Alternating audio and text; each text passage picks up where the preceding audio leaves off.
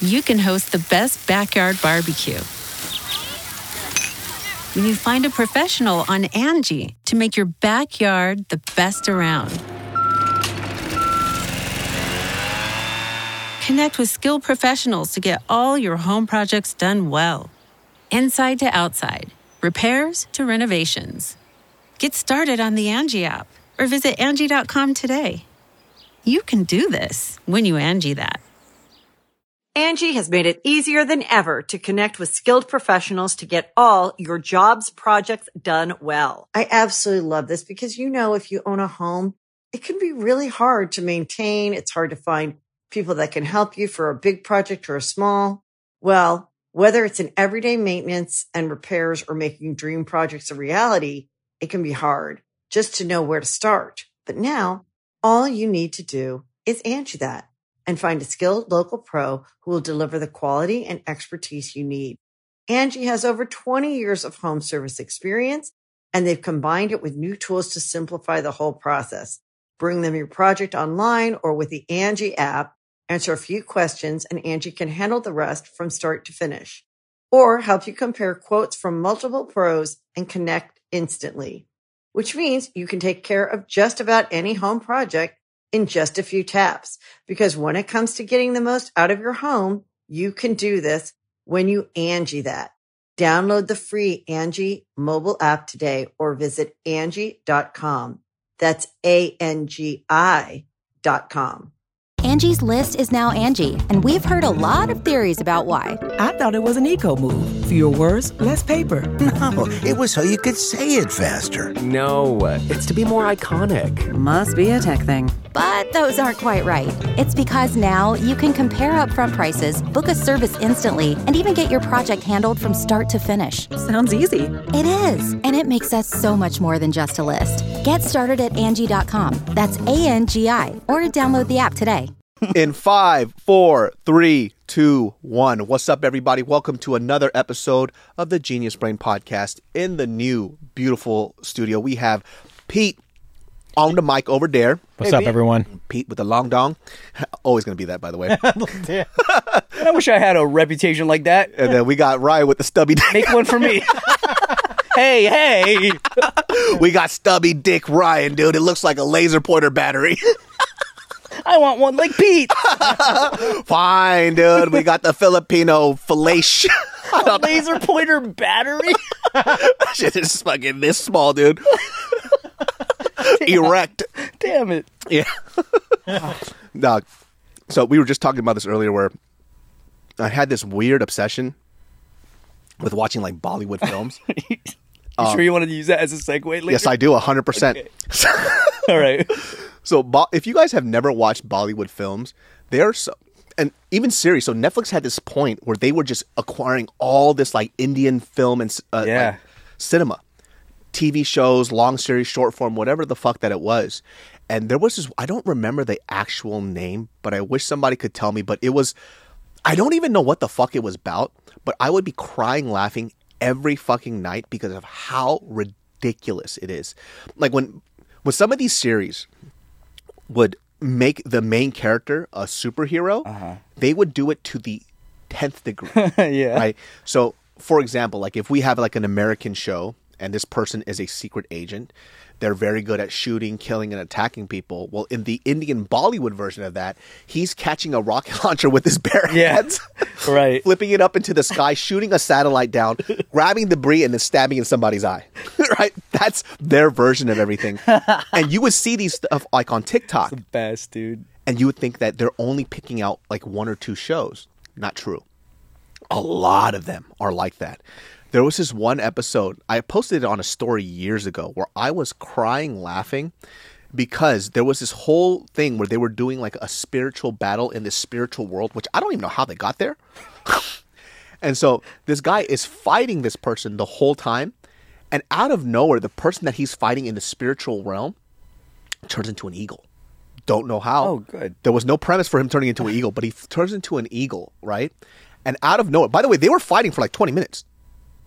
He turns into a fucking eagle. On the 20th minute, it's like eagle time. And then he turns into an eagle out of nowhere. Yeah. The guy that he's fighting somehow pulls a gun from his back and shoots him from the sky. That's the rebuttal for shape shifting. Yeah. But 20 minutes you had a gun on you. Dude, that's genius. That's genius. And then out of nowhere he has a handgun and he shoots the eagle from the sky. I cried laughing so fucking hard. On in this same show, there is a scene. This is the ghettoest thing I've ever seen. So there's a dog chase. This dog is chasing this person, and they're trying to get this shot of the dog jumping over like a uh-huh. fence or some type of object. Yeah. And they have to get the undershot right. Right. But this dog isn't a trained dog. So do you know what that cut was? The dog jumps, and then you see the person's hand, and he's throwing the dog. the dog. See the launch? We see the launch of the guy still, his hands in frame of him throwing the dog, and the dog's body starts turning sideways because it wasn't on purpose, and it made the final cut.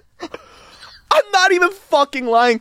I cried laughing till like my belly hurt watching this show. Is this an old, old show? no, it was. It, this came out I think during pandemic. So this Damn, was like their three dog years ago. laws are that liberal? fucking chutia motherfucker, and he just throws this dog. Dog, it cracked me the fuck up, man. Just tossed it.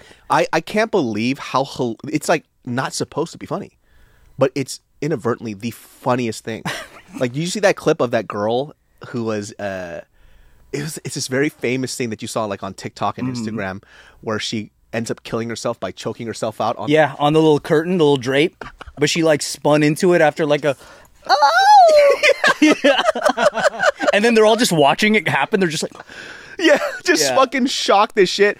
Dog, that's an example. And look, if there's anybody out there who is Indian who's like, that's not all of our shows, of course, maybe. but is that like to a, to an Indian person in India? Is that meant to be like hey, in the comments below, I need to understand this. like where's the irony level? Like where's the satire at? Yeah, because like, are people in India watching that and going, this is the best piece of cinema I've ever seen?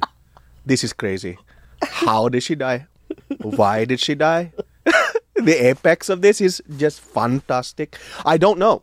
I don't know if that's what people are seeing, or are people in India watching this going, "What the fuck is going on? this is so weird." Because if we're not a, if we're not a part of the joke, I don't know what's going on. yeah.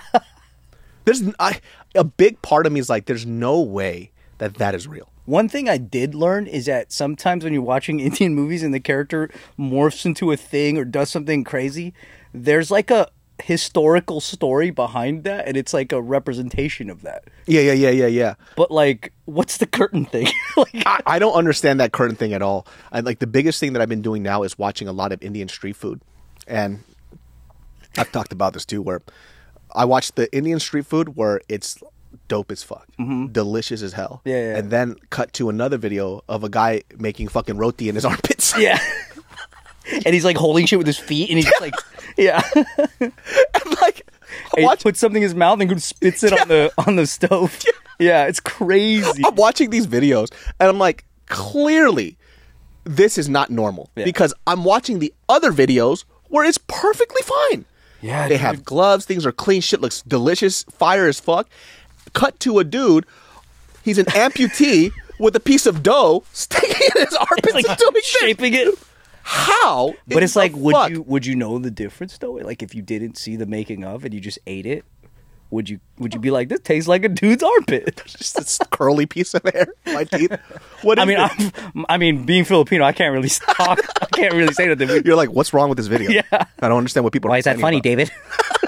just get mad. The uh, there was this other guy where I watched this video of him breaking up an ice block, Uh-huh. which I thought that he was going to just chill some other stuff in it. He smashes it on the floor. He picks up the ice and he puts it in a drink what the fuck on the floor? on the floor.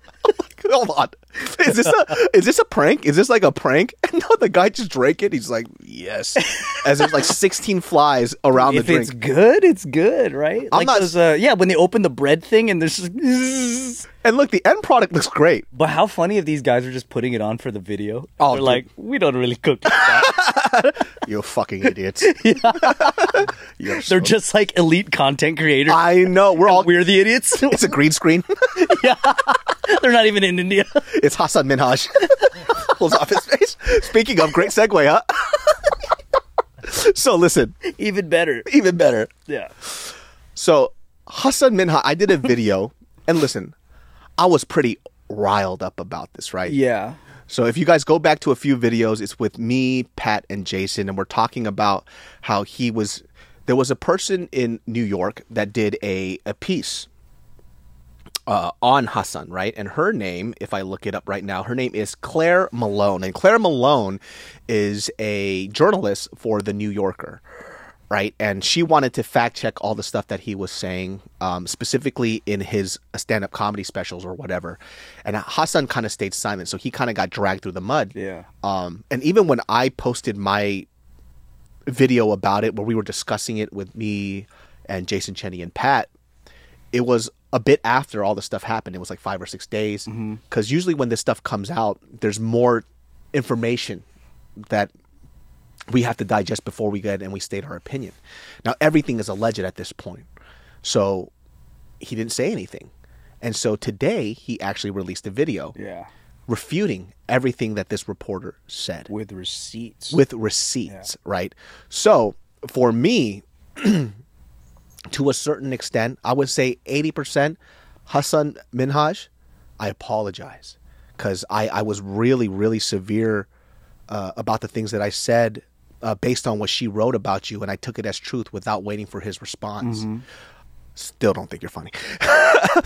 I have to. I have to stick with that because that doesn't change. But once again, comedy is very subjective. There's plenty of people who think he's funny, which is why he's successful. For me, you do TED Talks.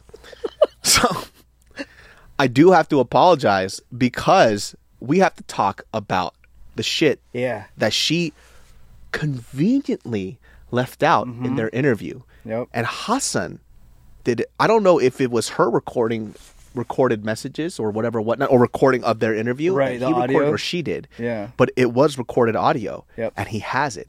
And it tells a very, very different story. All the context in there, it's so different. It's very It, fucking it makes it really look like a straight up hit piece. Mm-hmm.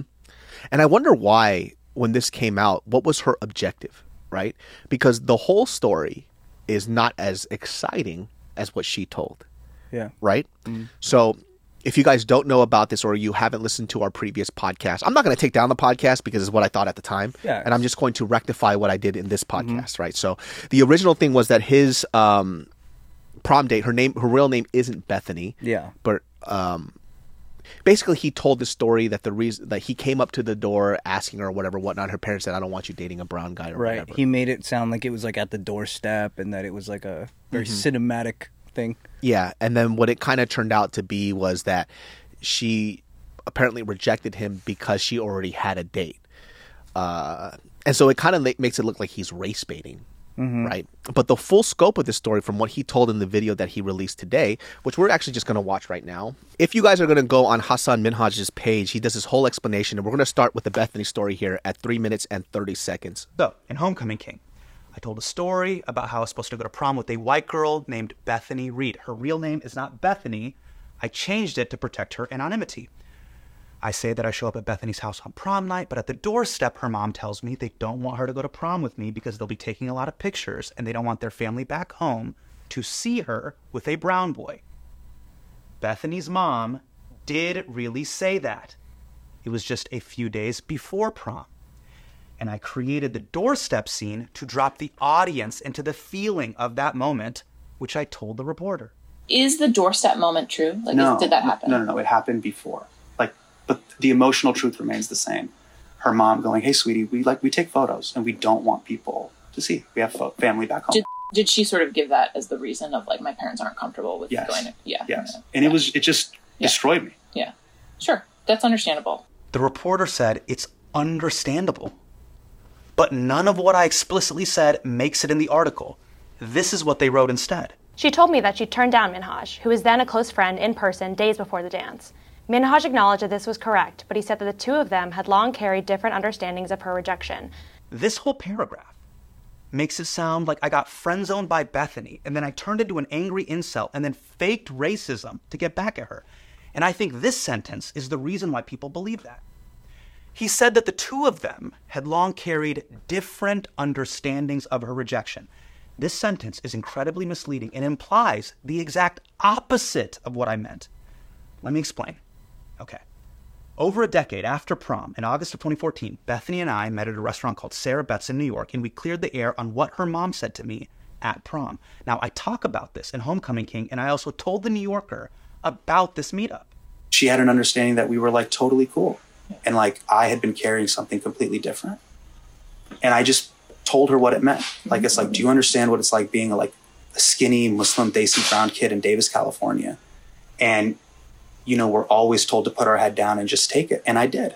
And I carried this water for like years and years. When the article says we had different understandings, what I clearly meant was that Bethany never knew how much her family being racist had affected me.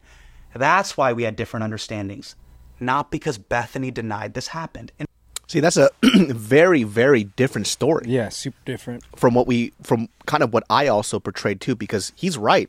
When I read this whole article, that's exactly how I interpreted it, mm-hmm. not this version of it. Yeah. So for her as a journalist, her integrity is absolute fucking trash, right? And it really did make him seem like he was this weird little incel. Mhm. Yeah, I think for me too. When I read that originally, I I could imagine that being true because there's a lot of guys that do do that. Mhm. That will put the blame on like, oh, it's because I'm Chinese or it's because I'm Asian or it's because I'm whatever, and they just totally glaze over the fact that something's wrong with them as a person. Mhm. So they'll just like race bait that whole situation. Yeah, and I think for him, I don't know how old he is. I think he's around our age too. Yeah. Uh, there were like certain guys that kind of did that. Yeah. They always blamed everything else instead of them. Like you Yeah. being the awkward guy, the obnoxious dude, you're super loud and annoying. And then when you Yeah. look at a girl and they don't like you, they go, oh, it's because I'm Asian or it's because I'm this and that. It's like, no, you're actually just unattractive as a person. yeah, you know? exactly. And so that's kind of what I got out of that from the way that she wrote it.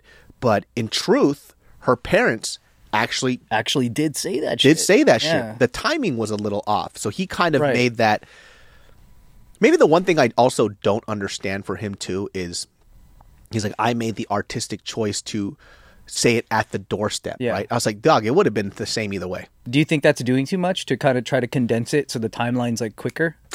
Maybe I, you know, but that's not to his fault too. That's not even a problem, Yeah. right? I think that what we're finding here too, and we'll, we'll talk about this in depth later on as we watch some more footage, is that he kind of walks the line of he keeps calling himself a comic, right? And I don't think a lot of people consider himself a comic. They consider him a political commentator. I that honestly, that's what I thought he was. Exactly. And I mentioned Not like to insult him, but I just always saw him on Daily Show related stuff. hmm And so for me too, I mentioned in the podcast, not even as a joke, that when I was first introduced to him, it was I saw this video of him because people were talking about this video, and I saw it. I was like, oh, I don't want to watch a TED talk, so I turned it off. And then somebody's like, oh, have you heard of Hassan Minhaj? I was like, Uh. yeah, I saw his TED talk, and they're like, well, he put out a stand up special on Netflix. Turned it on, it was the same video.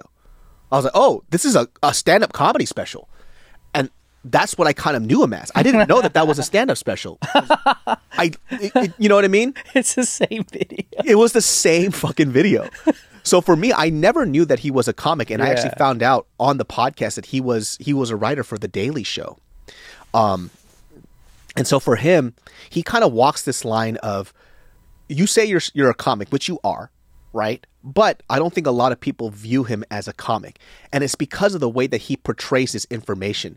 When he told this story on his special, it wasn't for a laugh. It was to get people to understand what it was like being a skinny, brown, Desi boy Right. that grew up in Davis, California. There was no real punchline. I didn't think there was either.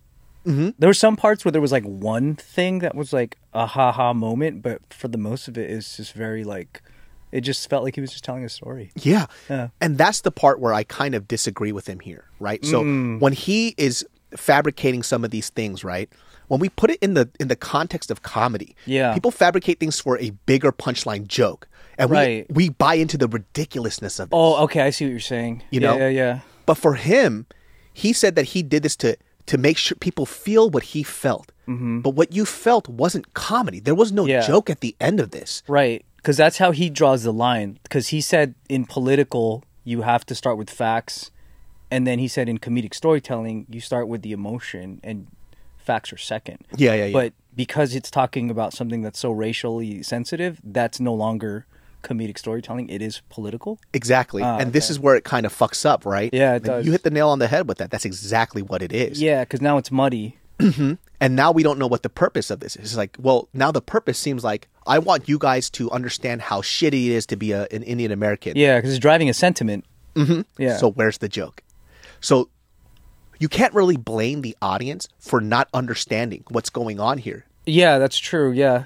Angie's list is now Angie, and we've heard a lot of theories about why. I thought it was an eco move. Fewer words, less paper.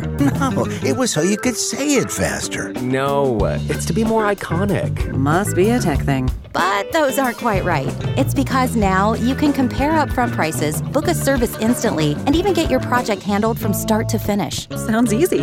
It is, and it makes us so much more than just a list. Get started at Angie.com. That's A N G I, or download the app today.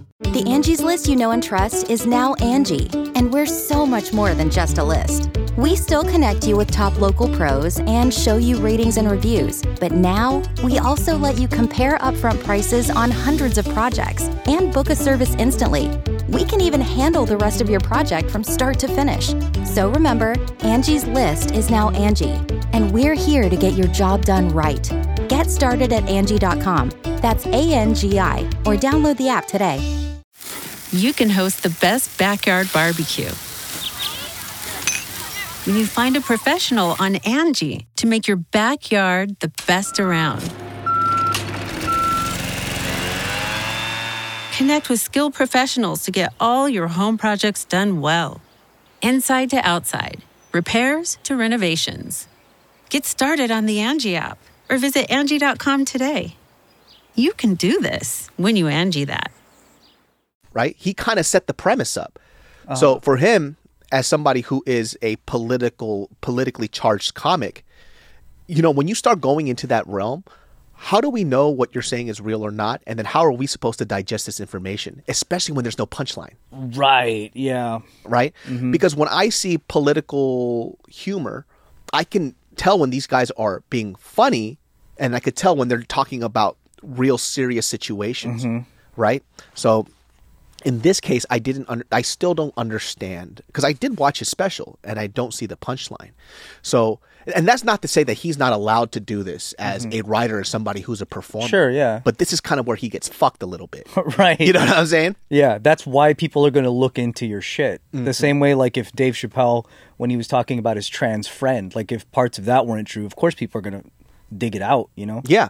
And like imagine too, let's say in this story, he's like Dave Chappelle says, Well, yes, I did have a trans friend, I did have all this other stuff, but in the part of the story where this where the trans friend died, it actually didn't happen. But the point of this is that I want you guys to know that it could happen. It's ter- still terrible. you know what I mean? Right, right. It's still bad because Like it's still representative of all the trans deaths that he's trying to allude to. Exactly. Yeah. So it's like there was no joke to this. You're trying to teach somebody a lesson off a hypothetical Yeah. of things that actually do happen. Yeah, you're trying to influence an opinion based on your story. A hundred percent. So I think this is where he kind of messed up, right? So this is the part where he talks about the implied quote unquote carelessness of it all, Mm. right? Where he kind of got her doxxed and everything else, and so he has receipts where he can address that. Yeah. with my carelessness. So I want to show you evidence that shows that that isn't true. Back in November of 2015, when Homecoming King was running off Broadway, Bethany came to the show, and this is how the New Yorker reported it. The woman said that Minhaj had invited her and her husband to an off Broadway performance. She'd initially interpreted the invitation as an attempt to rekindle an old friendship, but she now believes the move was meant to humiliate her. I promise it was never my intention, dude, to humiliate Bethany at the show. That one's way off. report is false. I looked back at our emails and I found out that I didn't invite Bethany to that show.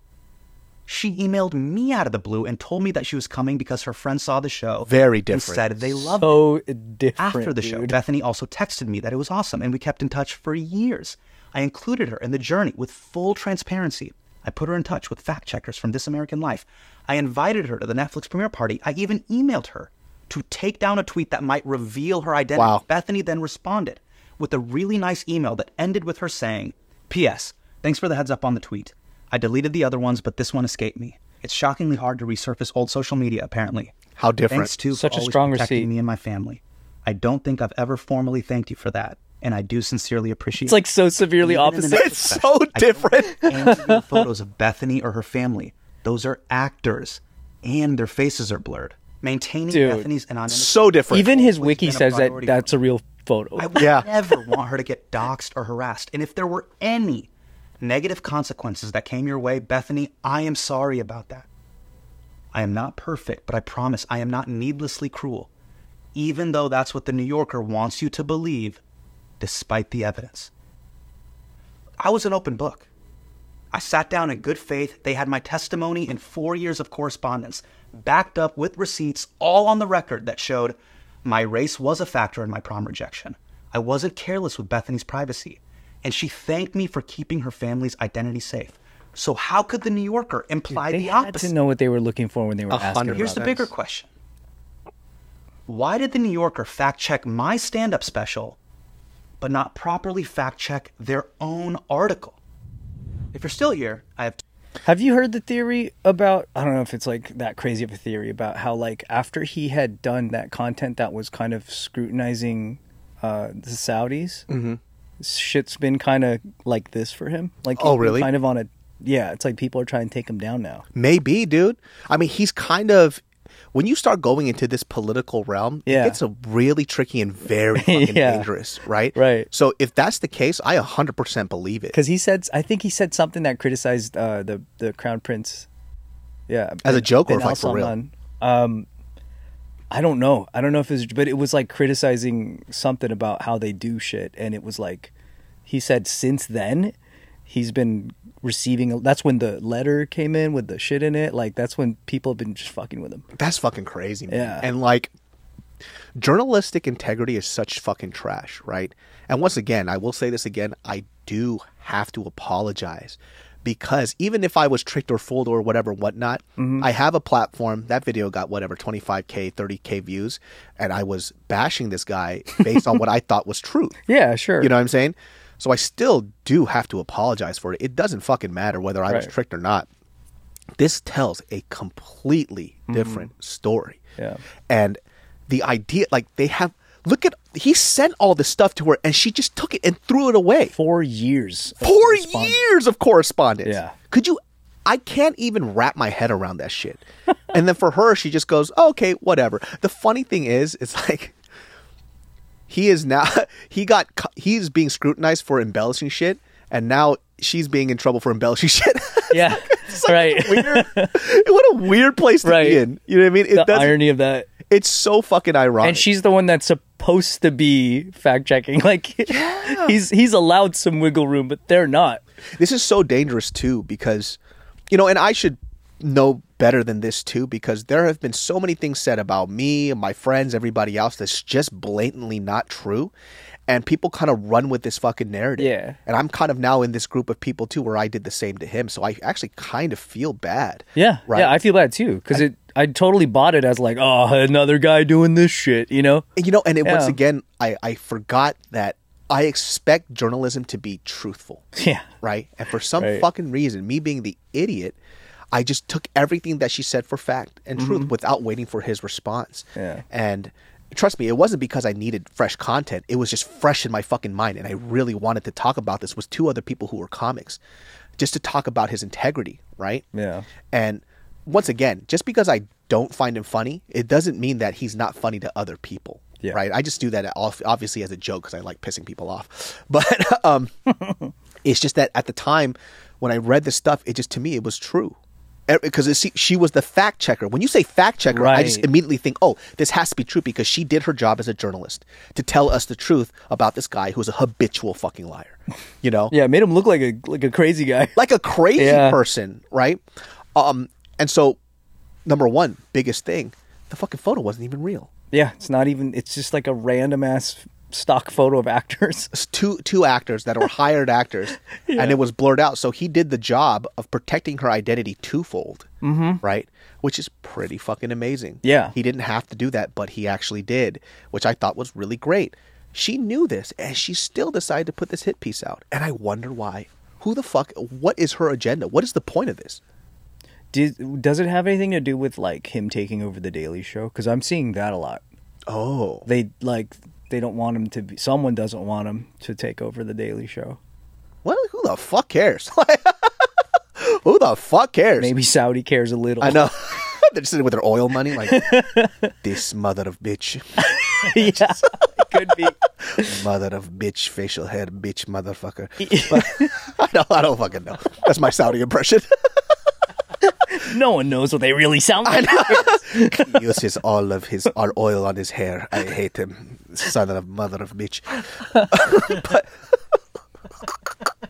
I'm sorry, Hassan. Once again, Hassan, I apologize. I apologize profusely for the fact that I actually believed this white demon.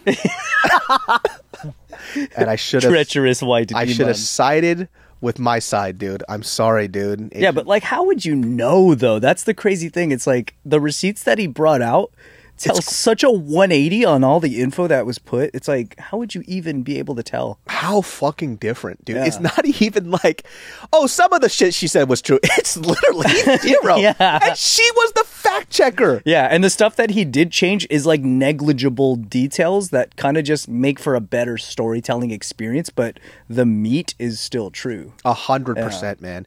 And that that was the thing that he was getting scrutinized for the most. It's like, Yeah. what is the fine line between comics embellishing a story and just outright lying, Mhm. right? And then can they actually do it?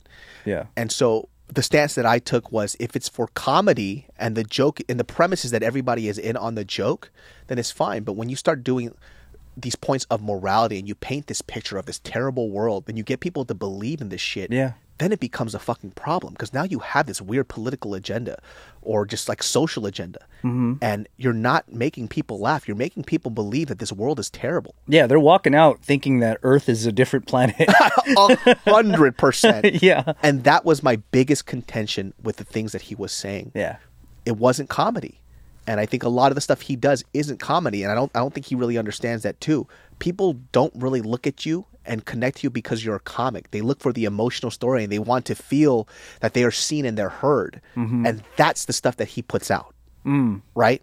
But if he's saying like, "Oh, I'm just a comic and this is comedy," you don't- you don't do a good job at that then.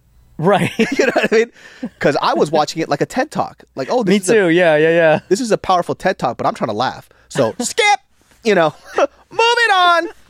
I don't care about your fucking prom date and you going like, brown boy, get off of my step. I don't care about this, dude. I'm sorry.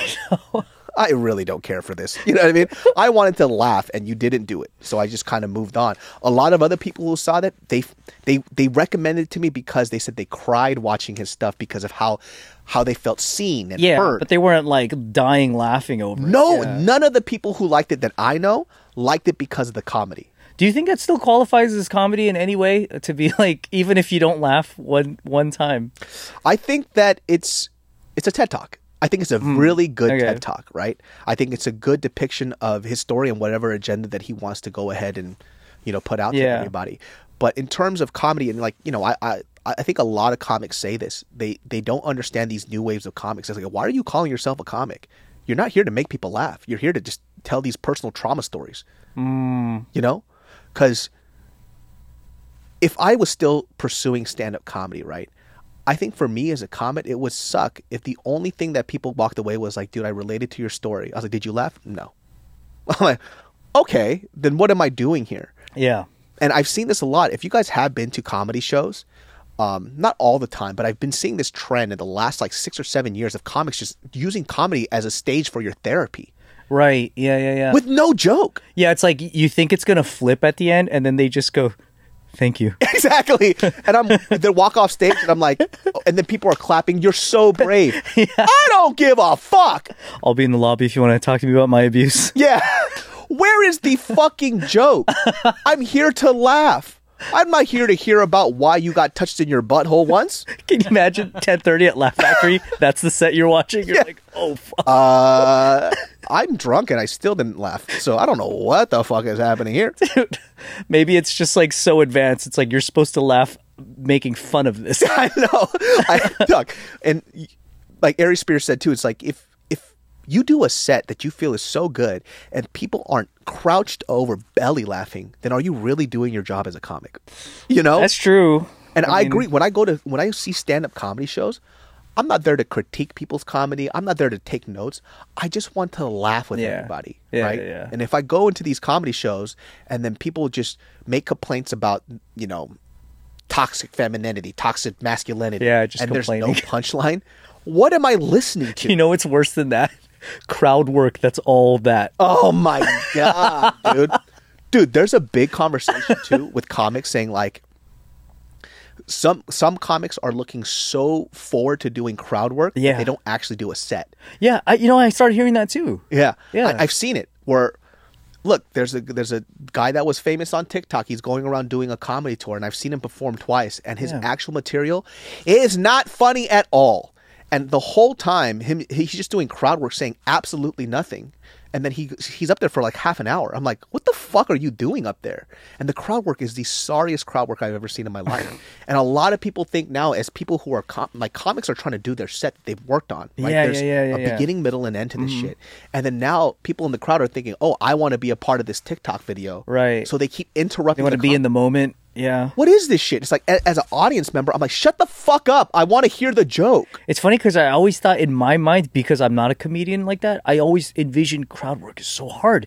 And then a comedian was talking to me the other day when we were at JK, and he was like, "Dude, crowd work's the easiest thing. Anything you say will be funny. Yeah. like the ti it's the timing. It's not." It's not so much what you're saying. It's just like if you say it at the right timing, everyone just laughs because they're supposed to. Mhm. I was like, oh, I didn't think of that. like I and usually too, like really good comics goes, they go into a crowd work and they kind of go into a set after. yeah, right. There's like a segue to it. There's it. a yeah. segue, or they do another set on the fly. or it aids it aids the set. and now I'm just seeing guys just ramble through the crowd for fucking ten minutes. It's all crowd work. It's just all crowd work, and it's not even any jokes. It's just them people just giggling because they're talking to a person in the Dude, crowd. then this would be your worst nightmare if it was just Hassan. Yeah. crowd work. it would be the fucking worst, dude. Anybody uh, have any traumas? Uh, Who else is a brown boy who hated their skin, huh? I hated it. so we're gonna talk about the the oh, well let's we're gonna go into the part of the video where he talks about him being slammed onto a car, right? That, my friends, is right. Damn, almost, almost, almost, almost. Right here. Talk about Which was right where I was at to before. trap me. In front of him, he slammed me against the hood of a cop car. The True Step special, but not properly fact check their own article. If you're still here, I have two more stories that I want to address. Now, in my second special, The King's Jester, I tell a story about how I met and was harassed by an FBI informant named Brother Eric. I talk about how he tried to entrap me at a gym, and when I made fun of him, he slammed me against the hood of a cop car. The truth is, I did have altercations with undercover law enforcement growing up, and that experience formed the basis of this story. But it didn't go down exactly like this. So I understand why people are upset. People face real danger at the hands of the police, and false stories can undermine real stories. And I am sorry I added to that problem. My intention wasn't to take away from these stories, it was to spotlight them through my special. That's why I used this story to talk about Hamid Hayat. Hamid and I were part of the same NorCal Muslim community. When he got entrapped, it rocked our community and he spent 14 years in prison. We were the same age, same background, and like him, I also had run ins with undercover agents. I was even physically harassed by them while playing basketball. Now you're probably wondering, why not just say that? So this is not an excuse, it is an explanation of my process. When I am storytelling, every beat has to do multiple things in a funny and impactful way. With the story, But it's I had to funny. set up three plot points. the moment I realized authority figures hate being made fun of, why I named my show Patriot Act, and spotlight the story of Hamid Hayat. The problem is 99% of people watching Netflix have no idea the FBI spied on Muslims at mosques, or they don't even believe it was real. And I know this because when I performed earlier versions of the story in front of audiences, they had no idea what I was talking about. FBI agents embedding in mosques and entrapping young Muslims through basketball or weightlifting or whatever. but it sounds funny. insane, I know. but it was I'm Muslim. all over the country. That's all. That's all that guy took. My mosque in my hometown. Put a doily on his head and call it a day. and the footage that I used in the special proves that it was very real and very stupid. I wanted to recreate that feeling that only Muslims felt for a broad audience the feeling of paranoia. This one, this one's a little bit iffy This one is super fucking iffy, dude. Because it's like you said. Now that you said like, if it's not funny, why not just tell the true story? Exactly. it's not even a joke. Exactly. And this one I call bullshit. Yeah, Like- I I would have to agree with you on that. I call big bullshit. And it goes back to the conversation that we had earlier. Once again, he said that I have a, a task to do when I'm a storyteller is the emotional part and the funny part. Mm-hmm. Sorry, you, there was no joke. Yeah, and that's that's a big change. That's changing it to it happened to me Mm-hmm. versus it happens to us. Exactly. That's a big difference, man. It makes him look like this martyr, right? And Yeah. by the way, I once again I begrudgingly saw this whole thing. Right, I saw the whole special. So once again, there are people might say, "Oh, there was a few jokes here and there," but there was no real punchline. We didn't walk away laughing. We walked away feeling like, "Dude, this poor Muslim kid, Yeah, yeah, yeah. got fucking bullied because of the color of his skin." And you attribute it to his experiences. You're like, oh man, he went through that. That's crazy. Yeah, You so know? for him to go on here and say, "Look, I'm not making excuse," you are making an excuse. you are hundred percent are making excuse. Yeah. You're not. We're not going through your whole writing process. And by the way, we shouldn't have to know your writing process to laugh. You fucking idiot! what are you talking about? right. I apologize for the previous one. This one, no sorry. You are full of shit on this part. We as an audience Yeah. do not need to know the comics writing process to laugh. I don't need to know the writing process of somebody's movie Mm-hmm. to enjoy the film. Your job as a comic is simply to make us laugh. Yeah. To bring us into the story. And in order for you to do that, all you did was make yourself look like a victim. So I don't agree with this one. Yeah, this one's It's a little this shaky. one's stretchy as as far as it can go. He should have just left this one as like, you know what? I kind of fumbled this one a little bit, right? I wanted to make the story more Yeah, yeah, yeah. bigger and better and it didn't have to be and the real stories were there and I could have just used it. And I also don't buy the thing where he goes, "Well, I told the story and people just didn't believe it." That actually helps. I think it does too. I think it's great when people have no idea what you're talking about. Yeah. Then you could really like get creative. Mm-hmm. And if his intention is to educate people on the people who don't know, then what better way to show that this actually happened? You have a whole fucking screen behind you. You just did it right now on the screen with all the articles and the funny. That was hilarious. That was probably the funniest thing out of this whole thing was him showing the buff guy with a doily on his fucking head. Jesus Christ. and he's like, and he's going, "Let's go, Let's go. we're going in." Alhamdulillah. yeah, and that is really cool to learn. Like, I would like to go to a, a show and learn that. That's that's pretty awesome. Yeah. And you're and I'm pretty sure people in the crowd too who go to your stand-up comedy specials, by the way, Hassan, they're there for you. Yeah. So you're not there to convince anybody of this. Right, right. You know what I mean? You're not like, believe me, it happened. exactly. if you put this out and I saw that, I would Yeah. be like, oh shit, I didn't know that. And it would have made his story. Well, yeah, that's the reason people cared that he might have made it up because they believed you. exactly. so none of this actually makes sense at all. yeah, this one's kind of a Right. It's Yeah. shaky. And the funny thing was that even when as I opened this up and I read the comments, everybody's talking about only the first 12 minutes of the video and they didn't watch the rest because nobody's addressing Uh-huh. Oh. this part. They're just going, how could she do this? Blah, blah, blah. Yeah, yeah, yeah. Because I get it. That's like that's the hot one. That's the right? hot one. Yeah. This one, I really do disagree with. Like, you definitely put that story and it made you look like the victim. Whether that was your intention or not, you fumbled so bad on this one. Mm-hmm. Yeah. You didn't have So to. there, there never was like a grab, throw in the car. That never even happened. never happened. happened. See, that's a big detail versus putting the scene on a doorstep versus three days prior. Like that's like Exactly. That's embellishment. This one's an outright lie that makes people hate other people. Yeah. And I don't agree with that at Yeah, all. yeah, because yeah. where is the joke? right. yeah. Right. you know what I'm saying? You have to embellish on the parts that's the comedy part. You don't embellish on the part where you look like the victim. yeah. It's just an awareness campaign. That's. I guess it was supposed to be funny, but Yeah, I, I don't know. I mean, I'm, like if you guys are watching up until this point, I wonder if you agree or disagree. Yeah. Like if you guys agree or disagree, I would really like to know because in my mind, this part doesn't make sense. I 100% on, on, am with him on the first half. oh yeah, me too. Yeah. There is no excuse for that piece of shit, whatever her name was. Fucking But I think he's smart enough to do it in this order because he knows Yeah. that you're already feeling like, oh man, I was wrong. And then he's like, let me, if you feel like that, check this out. exactly. You know, like- most people didn't even get to this part. Yeah, they exactly. just listened to this first part. And by the way, this first half, the first twelve minutes, is the part that he posted on his social media, and that's all people are Mm-hmm. seeing. They, they haven't seen this part. I disagree with this a hundred. To be honest, the first time I saw this, this totally glazed right by me too. See? I was like, Smart oh guy. yeah, it really did. He's because he starts talking about this other dude who was in jail for 14 years, and that just like takes precedence over everything. You're like, oh, how horrible, you know, like, and you forget that like He tried to like shoehorn himself into this whole like narrative. hmm And you know, he did make Uh, a good point too. He's like, you know, people are asking him, like, you know, in terms of like the fact checking thing, and oh, did you ask this informant if it's okay to bring out this information? Goes, well, Yeah. nobody fucking asked me if, it- Yeah, if it was okay for him to that. spy on us. Yeah. I agree with that. Yeah, I agree with that too. So he doesn't owe that piece of shit anything. Yeah. Right. But the whole thing where he got slammed to a car, like people walked away listening to that thinking, I can't believe you got assaulted for just being a brown person in America. You know, and he, yeah. so, you know, it goes back to me saying, well, um, what if there was a woman who told this story about her being sexually assaulted and it never happened? And her excuse was, I wanted to bring people into the idea that people Mhm. get sexually assaulted even though it wasn't me.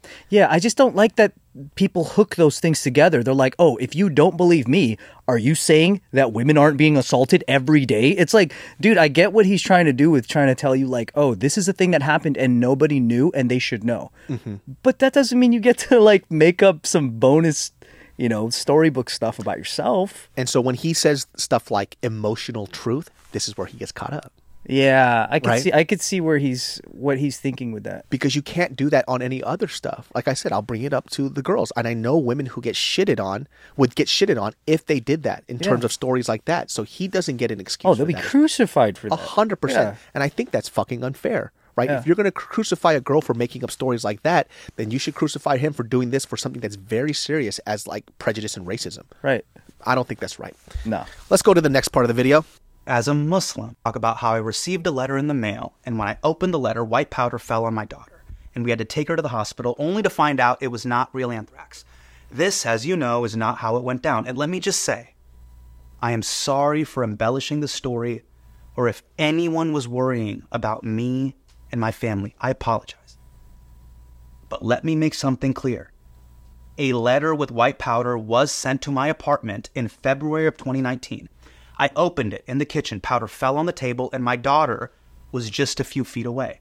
It was powdered donuts. He ordered donuts. I realized it was kidding. not anthrax, and that someone was fucking with me because people had been fucking with me since January 1st, 2019, after this happened. Well, Netflix under fire today after its decision to pull an episode of a comedy show that was critical of Crown Prince Mohammed bin Salman. the truth is, mm-hmm. when this news broke, my life got very scary.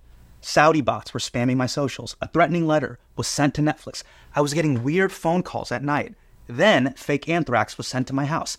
And after that happened, I asked Netflix for our security guard to follow me everywhere, and people noticed. Friends were texting me about seeing me rolling everywhere through New York with security. And at one point, my wife even asked our security detail if he knew any companies that sold those tiny GPS trackers for strollers because we were concerned that someone might try to kidnap or hurt our daughter. That is all real. The danger at that time was palpable, but Bina and I decided to keep the anthrax scare private because we were worried that Netflix might shut down my show, which would have put my entire staff out of work. Now you might be wondering, this is all terrifying, so why embellish? Why even say you took your daughter to the hospital? The night of the anthrax scare, Bina and I, we got into a huge argument, and she kept asking, Hassan, what if this powder fell on our daughter? So I created the hospital scene to put the audience in that same shock and fear that me and Bina felt playing out that night. Then I added the investigator character because women in my life were telling me that Bina was coming off super naggy in old versions of the story. So I gave some of Bina's lines to other characters so that her perspective was represented in a way that didn't reflect poorly on her. Again, I am sorry if I crossed a line here, but I told this story this way to put the audience on the roller coaster ride that we were both experiencing at that time. Now, look, I understand why people were upset by all of this. Different comedians have different expectations built into their personas. I thought I had two different expectations built into my work my work as a storytelling comedian and my work as a political comedian, where facts always come first. That is why the fact checking on Patriot Act was extremely rigorous. The fact checking in my congressional testimony, deeply rigorous. I don't think there's any comedian on earth who has stood in front of more data viz than me. Angi has made it easier than ever to connect with skilled professionals to get all your jobs projects done well. I absolutely love this because, you know, if you own a home, it can be really hard to maintain. It's hard to find people that can help you for a big project or a small. Well, whether it's in everyday maintenance and repairs or making dream projects a reality, it can be hard just to know where to start. But now all you need to do is Angi that and find a skilled local pro who will deliver the quality and expertise you need. Angi has over 20 years of home service experience and they've combined it with new tools to simplify the whole process. Bring them your project online or with the Angi app, answer a few questions and Angi can handle the rest from start to finish or help you compare quotes from multiple pros and connect instantly, which means you can take care of just about any home project in just a few taps. Because when it comes to getting the most out of your home, you can do this when you Angi that. Download the free Angi mobile app today or visit Angi.com. That's A-N-G-I dot com. My lovely genius brain farts. This podcast is brought to you by Fum. Ever tried to break a bad habit and felt like you're climbing Everest in flip flops? Yeah, we've been there too, but here's a breath of fresh air. Fum. It's not about giving up. It's about switching up, baby. Fum takes your habit and simply makes it better, healthier, and a whole lot more enjoyable. What is Fum, you ask? Fum is an innovative, award winning flavored air device that does just that. Instead of vapor, Fum uses flavored air. Instead of electronics, Fum is completely natural. And instead of harmful chemicals, Fum uses delicious flavors. You get it. Instead of bad, Fum is good. It's a habit you're free to enjoy that makes replacing your bad habit easy. I keep one in my car just because I'm a fidgety guy. And guess what? I'd be puffing on that delicious herbal tea vapor, my friends. Nothing bad for you in there. And definitely, definitely fun to use. My friends, start the year off right with the good habit by going to tryfum.com slash genius and getting the journey pack today.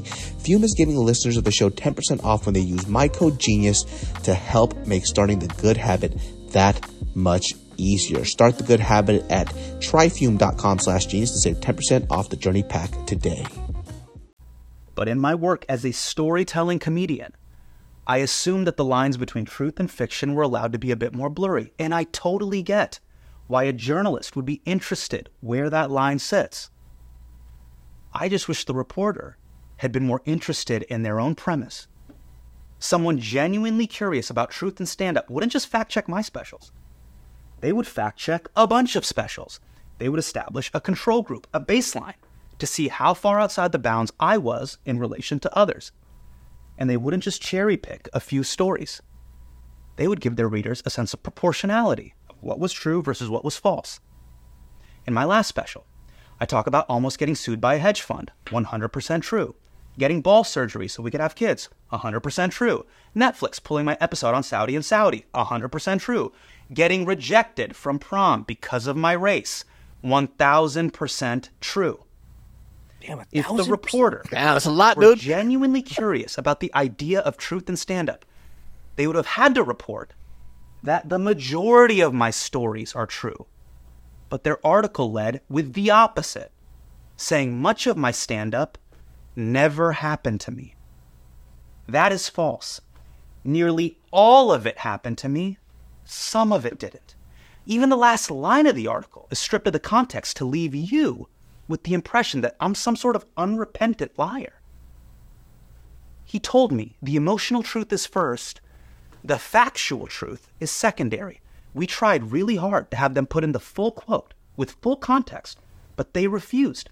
So let me leave you with the full context. When people see a Hassan Minhaj show, there's two different expectations. Mm-hmm. There's the Hassan Minhaj you see maybe here at the Comedy Cellar, where there is an implicit agreement between the audience, like we're going down into a basement, like we're about to see a one-hour comedy show that feels like there is an emotional roller coaster ride. Sure.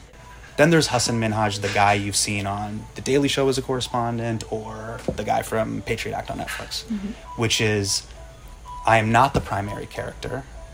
The news story is the primary character. With the latter, the truth comes first. Comedy sometimes comes second to make the infotainment the sugar on the medicine. Mm-hmm. In this, the emotional truth is first. The factual truth is secondary. In political comedy, facts come first. In comedic storytelling, Emotions come first. That is what I said, and that is what I meant. Going forward, will I be more thoughtful about sticking to the facts in my storytelling? Absolutely. I have no problem with honest, good faith critique because I am always trying to improve as a performer and as a person. Look, the guy in this article is a proper fucking psycho. But I now hope you feel like the real me is not. I'm just a guy with IBS and low sperm motility. Again, there is How come you much more laugh? important news. This is comedy, dude. Yeah, they're talking about wah wah wah. Bro, that was pretty. that was pretty bad. That's hard. That's, that was a little rough, guy. You're not you're not helping yourself right there. But see, by his own laws, he has to do that at the end, or else it's not comedy. It's not common. So that's this whole thing. This this is we're essentially watching his special. Yeah. This is this is another special. This is the same feeling I had from watching his special. It was all this and then one little sperm motility. IBS. IBS. ah! No. Does it bother you at all that like he showed so much proof and receipts for everything, but then when it came to the anthrax letter, he just said it happened. Yeah. he didn't it. have anything to show. Like he's just the the proof is that he's saying it happened. It happened. Yeah. Which I find that kind of weird. It's a little weird for me too, because all of these like factual stuff, and this is the part where he's like, "It happened." yeah, he's like, no, that one for real. Believe me. Hey, for realsies, dude. Yeah. Pinky promise. I swear. Cross my heart, hope to die. like there's really that that one I think is so strange. Like that one I feel like could be completely made up. Yeah, maybe. And that's for us to decide as as an audience member. And the thing that once again, you know, he kind of addressed it too. He goes, "Why did I decide to lie about this?" And it was because I wanted to make my wife look better. She came off naggy. Yeah. I don't really buy that either. I don't buy that. You know what I mean? Like you liked the emotional effect that it has of your daughter having anthrax on her. Like, like it's so major. Yeah, like you like, you you literally used your daughter as an emotional pawn for the story when it didn't need it. You know what I'm saying? Yeah, yeah, yeah, And I'm right. pretty sure anybody who heard the story, it would have had the same effect. The original story is actually better. It's actually way better. Yeah. You know what I'm saying? It's way fucking better. And who's going to sit there and think that your wife is an asshole when your job puts your daughter's line uh, life on the line? Yeah, I like we're all thinking of anthrax on a kid. I'm not gonna stop and be like, that wife is pretty naggy about that anthrax. I know. Uh, you know, Hassan, our kid could have. What a bitch! what, what a Anthrax is cunt. deadly, but so is nagging. Yeah. the real lethal household, a nagging wife. You're scared about COVID? Think about a nagging wife. we got a fucking test for that. Get the jab, but don't nag. All right. Hey, babe, can you put this in your fucking nose? I want to see if you're a bitch. There's no vaccine for a bitchy wife. I know. Dude, like, why would you think that that would take precedence on anyone's mind? I don't know. Like I said, most people didn't watch up to this point. It just sounds like a writer's room. It sounds like literally like, "Ah, I think she sounds naggy. All right, I'm gonna change that. Yeah. It like- just sounds like a writer's room, dude. And you know, uh, Andrew Schulz kind of said this too, where maybe he kind of knew about this a little bit. He goes, "Dude, your regular life is pretty crazy. So why did you have to do this?" And I think this is mm. what, probably what he was alluding to. Like you didn't need any of that type of stuff. Mm. Why did you do this?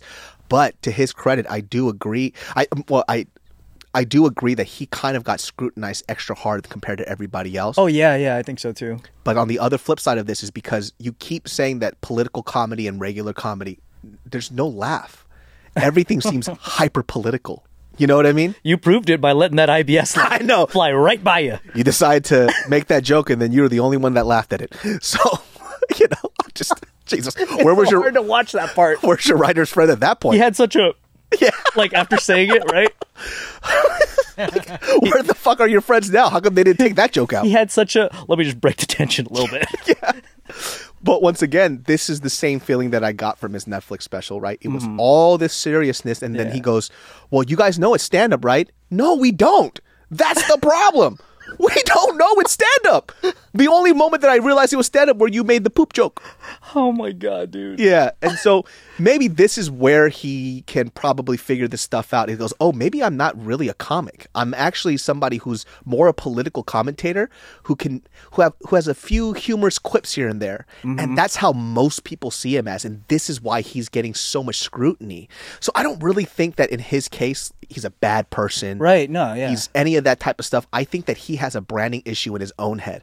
I'm a comic. I'm a funny guy. But if we if we as the audience don't look at him or watch his stuff for comedy and we only look at him to feel seen or heard, then are you really a comic? You might just be a self-proclaimed comic at this point. You're a successful political commentator that has a few jokes. And that's not a negative thing at all. So do you think that like like is Bill Maher funny to you in the same way or uh Trevor Noah or Bill Maher's Jon not Stewart? funny to me either. Like if Bill, somebody said Bill Maher's a stand-up comic, which apparently he is. I only found that out because I listened to a Joe Rogan podcast Yeah. where he had a set he was doing. I was like, wait, Joe, Bill Maher does stand-up? so once again, Bill Maher falls into this category as well, right? Because if Bill Maher did this, he would get crucified too. He's not exempt from this as well. If Bill Maher made up Muslim victim stories. yeah, I have to fact check that. Bill, come here. Bill's like, yeah, you know, when I was uh, when I was at a mosque and I was praying, I was slammed onto a car, and that was crazy. Oh, oh, oh my God! I believe him. I believe him so oh much. God. The emotional truth is hurting me now. yeah. So I didn't know. I didn't know that Bill Maher did stand up until I heard Rogan because his original thing is stand up. Yeah, that's like how he started and everything, right? Yeah, I didn't fucking know that. I thought he was a political commentator that made a few funny jokes. Even Trevor Noah now, right? When he first started off, he was just a stand-up comic. Yeah. And when I watch him on his show, I don't look at him as a stand-up comic anymore. He's a political commentator. Mm-hmm. And I, I think even for him, as somebody, when I first saw his first special, it was really funny because he has gone so much on the political side. Yeah. It, his new stand-up isn't as funny. It's Mm. like kind of just whatever Yeah. right? Uh, that's my opinion. Once again, like don't don't take any of this as truth. This is just what I feel. I mean, I think it's g- generally agreeable that most political comedians in mass are less funnier than comedians. Yeah, yeah, yeah. because they could make a joke about anything. Because it's if it's not your bag, it's just you're not going to laugh at anything, no matter how many IBS jokes it ends with. like it's never going to get you. You know what I mean? Dude, when he made that joke, that shit hurt me a little bit. I was like, oh fuck, oh shit. You're just like, oh Yeah. Yikes. Dude, I hate that he. I see. Like, I wish he didn't say anything at the end. I wish he was just serious the whole time. Like you said, like if he wasn't trying to even be a comedian definitively, all of this stuff is highly effective. Yeah, a hundred percent, man. And but I, then if you say all that and at the end you're like, how come none of you guys left? yeah, uh, and he's confused too. You know, for him, he's saying, "Oh, there's the." uh, You know, comedy where emotional truth is important and the facts are important Yeah, yeah, yeah. Yes, with comedy, you're not doing yeah, comedy. that's a true statement, but it doesn't apply. Exactly. it's not applicable. Exactly. You told this story about harassment, about what the state of the world is, what it's like to be a brown boy being rejected by a race. Anti-Muslim sentiment. Exactly. Where is the like comedy? that's not political. That's comedic storytelling. Yeah. And you know, for the Dave Chappelle thing, when he told the joke, when he told the story about his trans friend, right? Yeah. There wasn't comedy there. He ended on a very serious note, and he didn't consider that part of the stand-up. Even though he had funny moments in it, I wouldn't call that the best part of his Yeah, special. he's addressing the controversy surrounding him. Exactly. Yeah. That's the note that he ended on with his special, with the serious tone. But the rest of the series was just so fucking Mm-hmm. Oh, funny. dude, yeah. Right? So him, Right. you know, him talking about like the white guy that broke in and the shotgun and everything like that. You know what I mean? Yeah. That was comedy. Whether it happened, if it's real or not, doesn't really fucking matter. Right, And if right. it turned out it wasn't true, it doesn't change anything. Exactly. Right. Right. Right. Right. It doesn't. It doesn't shift sentiments. Mhm. Yeah. And I think that's something that he might have to take away from in this is like, if I took this out, would it change anything? If it was true or not? If it doesn't, then you're probably in the clear, Mm-hmm. right? And I've told stories on this podcast where I have definitely embellished stories, right? But 99% of it is true. It's just like these Yeah. little small clips. Or you condense it for time, or so that you don't have to say so many details. It's Dude, like I told a story about when I was a kid. I it- it- at a bus stop where there was this African kid that was bullied every fucking day. Yeah. Right. There was this dude named. Oh, let's not say his name. But he, he bullied the kid. Bethany. Yeah, his name was Bethany, and Bethany bullied this kid every day. And Mm-hmm. this kid, this African kid one day. I told this on JK News, and people didn't believe me uh, until these videos on Twitter started coming up of these African kids beating other people up with like their belts and like random sticks. There's this African kid, and I shit you fucking not, this is true as hell. So this dude used to make fun of this African every day, African kid every day. And one day at the bus stop, he's dressed like in this puffy jacket, this the the old navy fleece thing, a long shirt, another t-shirt, and uh, a wife beater, and he's slowly peeling off all the shit. Right? I'm like, what the fuck is happening? And then we see him unbe- unbuckle his belt. He takes off his belt. I'm like, oh, this motherfucker's about to get naked. This guy's lost his mind. He unbuckles his belt, starts to take off his pants, and inside his pants was a table leg. And he looks at the and he goes after him and he goes, "Not today, motherfucker!" And he fucking beat the shit out of this kid. That line has stuck in my head forever. Right now, the part that I embellish in the story was when this fool got hit in his back and his back arched so hard that the back of his neck touched his ass. you know what I'm saying? Yeah, no shit. Yeah, that's the part that's a lie. The everything else is real. The line "Not today, motherfucker" really happened, and that could have been the lie. You know what I'm saying? He literally said, "Not today, motherfucker." That's the true part. that's the true part. The part that I lied about is where the back of his neck touched his ass. You know what I'm saying? Oh my god! And that's a real story that happened. Yeah. So whether that part is real or true or not, it's still funny, and nobody gets hurt. Right, right. You know, I'm not making a thing about you. You, know, would think that that's the part that you would make up because it's No, the funniest part. I'm not. I'm not smart enough to make that part up. That part's real. He That's literally so said, good. "Not today, motherfucker," and he beat this motherfucker with a table leg, like straight up at the bus stop. An actual table leg, An actual table leg that was in his fucking pants. And he had to take off eight layers. To, Eight layers to And get to it. I thought this dude was trying to fuck. I'm like, yo, what's going on?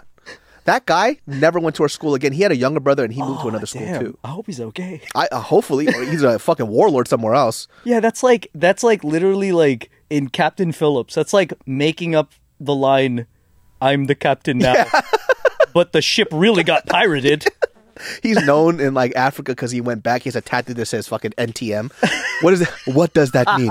Not today, motherfucker. Everybody knows what this means here. I don't care for Debesan. I, I hope he's out there telling the story and not leaving that part out. I hope not too. They're like, "What'd you say?" He's like, "I didn't say anything. No, I was there. I heard what you said. Not today, motherfucker. I would never say that. you liar." I was a great David. Christian boy. I never, I never raised my hand. David to is out there spreading rumors. This stupid Asian boy keeps telling the story about me. I don't care. Keeps on adding dialogue. I did not say anything. I swear, motherfucker, I don't care. I didn't say anything then or today, motherfucker. What's that tattoo on your arm? Don't worry, not today, motherfucker. he just says it all the time. you hungry? Not today, motherfucker. Just all the time. That's what he says for everything. fucking guy, dude. Oh man, I'm so glad that he stood up to his bullies. Hell yeah, dude. It was. It was Oh my god. I mean, they would roast the fuck out of this kid. I felt so Wait, bad. were the other dudes also? They sounded like that too. no, the other guys. It was a black dude, so it was a black American oh, African kid. Oh, they were just fucking with it. And you know, back in the day, they would make they would make fun of like dark kids like skin colors all the time. I'm not talking about white people. I'm talking about black folk would make fun of like African dudes skin colors all the Yeah, time. yeah, yeah. Yeah. Dog, I, I, I have used this joke before too, where this fool told this guy, look, it's not my joke, but this is joke that he said to this kid, and I really do think that this was like the last straw. Mm-hmm. And I'm not sure, I can't remember the timeline, but I was dying laughing. And if you're asking me, David, why didn't you stand up for him? I would have just got roasted. Oh, so I'm just I got roasted every day for being a fat Asian kid. I'm gonna sit the fuck down and be quiet. So you, when the when the fucking trauma went to somebody else, Yeah. I just let it happen. yeah, because it was it was it was either him or me. Why shift the energy, man? Exactly. But he said this shit to this kid one time, and I remember everybody was dying. He goes, "It's I can't remember the exact line right now, but it was something along the lines of he was standing. He goes." He goes, I can't tell if you're standing up or lying on the floor because then he pointed at his shadow. And, like the whole school fucking oh, died laughing. And the kid didn't speak much English, so he just kind of can't roast back. You know what I'm oh, saying? So he just kind of took that shit. And then just that one time where he was just got sick of it. And the one time I heard him spoke, because he never really talked, was not today, motherfucker. and he beat the living shit out of him, and rightfully so. Why? I wonder why that day was it a holiday that he? That'd be so funny. He doesn't know Why not that English, day? but that was the only no- thing he knows how to say. What's your name? No, today, motherfucker. I don't know. Right, tell me tomorrow, I guess. You coming to work? Not today, motherfucker. But he wants But to go to there. work so bad. But he's at like, work. oh, I need to make money. So you're not coming in? Not today, motherfucker. Dude, that's see, that's the thing. It's like embellishment. It it's not a across the board deal. Like Yeah. those are three highly different situations. That first one, second, and third one, completely different. Yeah, but that's a smart order he put it in to like Mm-hmm. win you over with the first that you're like so drastically apologetic because we are, and then on the second one he's like, eh. Hey, smart thing of him, right? And once again, Hassan, I apologize for that first part. The other two and three, I think is a little shaky. and look, you have a branding issue right now. You know? Yeah. If you're gonna be a comic, be a fucking comic. right, Right. Do that first. Make us laugh first, and then think about the other stuff second. But if you're coming out here saying that my objective is to make you laugh, you are failing. Super bad. yeah. I mean, you're embellishing anthrax situations. Like, what, what is that with your That's daughter? only funny if you're lying. Yeah. Like if he made a joke, it's like, dude, my daughter got fucking tricked by anthrax because she's fat as fuck. she thought it was powdered sugar. Like that is a fucking. You know what I'm saying? My fat fucking daughter keeps eating anthrax because she keeps thinking it's powdered donuts. Keeps eating anthrax. you know what I'm saying? It's habitual. Yeah, that's like a funny version of this thing that could have been true. You know? Oh my god. So like the Saudis found out my daughter's fat, so they keep sending her fucking powdered donuts. you know what I'm saying? That makes sense. they started labeling it anthrax. Still eats it. Maybe that would work. Do you know what I'm saying? Oh my god.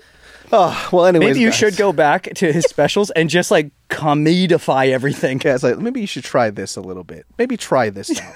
Right, but once again, who am I to say anything? Right? Like I'm not. I'm not in his yeah, realm. he's I'm- highly successful. Like, exactly. I, I have no right to say this because I'm just saying from a viewer's point, and not from a stand-up comics view. I don't do stand-up anymore, but I just from a viewer Yeah, point. It I'm talking from a consumer's point of view. Yeah, yeah, yeah, Yeah. Not not as some hoity-toity shit. I have no right to criticize him about stand-up because he is the one who's doing it, and he's a way better stand-up than I ever was.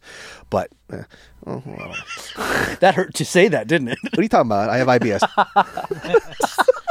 oh, it kills every time. yeah, man. yeah. Hate to go after that joke. I would love to go after that joke. Hey guys, so that was trash. Anyways, anyways, guys, everybody's gonna hate me, and I just don't care. I don't care for the reason. Uh, well, guess what? I'll just say not today, motherfucker. But yeah, I mean, even not being a stand-up comedian, like it's easy to tell where the problem comes from, and it's like, dude, that's the reason. It's. Yeah. because what you're saying is not considered comedy to everybody. Yeah. and the part you're lying about's not the punchline or the joke or Because I feel that like aids in it. if he would have done that and then ended with like, "This is where I fucked up." Like I do so much political shit Yeah. that I sometimes don't know if I'm being comedically funny or if I'm trying to do an emotional pull, and so that's my bad. Like I got to really work on this comedy part because I keep thinking that everything is supposed to be funny, but it's not coming off that way. Mhm. And so I, I get it, which he kind of does a little bit, but eh, I don't really know, man. hey, That's and also too, he's really good looking. So the other part too that kind of makes me feel weird. He's like, I'm this guy that nobody. You're good looking. I know you can't play the underdog card, dude. Yeah, I could. You know what I'm saying? I'm a little Kim Jong Uni here. You know what I'm saying? I'm a little Psy looking. You're good looking as fuck. Look at that facial hair, you fucking handsome fuck. I don't want to hear. Dude, he's highly handsome. Yeah, I don't want to hear a good looking guy tell me what it's like to be not wanted. Oh, do you? Have you ever walked into a club, looked at a girl, and she threw up? Huh? And I understand if his that like, really happened. If his youth was different and his upbringing was like disadvantageous, I get that. But Yeah. it's like from Also, where you're sitting now, it's hard to. And by the way, you were in Davis. There's so many Indians there. There's so many Muslim Indians there, dude. I'm sorry. Like I, I grew up in Sacramento, so I know. Yeah, yeah, yeah. Yeah, so I don't know, man. I don't know what you're talking about. Anyways, guys, Hassan, once again, I apologize for the first half. That's it. um, Genius Brain every Sundays at 12, 12 p.m. Ryan, plug your shit. Ryan Graham on Instagram, and you can also see me on Just Kidding News. All the time, baby. Secret Society, new launches out. Make sure you guys check that out. That's S C R T S O C I E T Y. Junbi Matcha everywhere. We have stores opening up all over the place. If you guys want a franchise, uh, leave it in the messages below and I'll link you to the right people because we are taking over matcha, baby. Let's go. Well, you got to end it with your best IBS joke. Okay, so a real slammer. My mom had um, Asian hate, and she got beat up, and she broke her eye socket. I have diarrhea. His masterclass is going to be that. Every Sundays at 12 p.m. We'll see you all next time. Peace. Angi has made it easier than ever to connect with skilled professionals to get all your jobs projects done well. I absolutely love this because, you know, if you own a home, it can be really hard to maintain. It's hard to find people that can help you for a big project or a small. Well, whether it's in everyday maintenance and repairs or making dream projects a reality, it can be hard just to know where to start. But now all you need to do is Angi that and find a skilled local pro who will deliver the quality and expertise you need.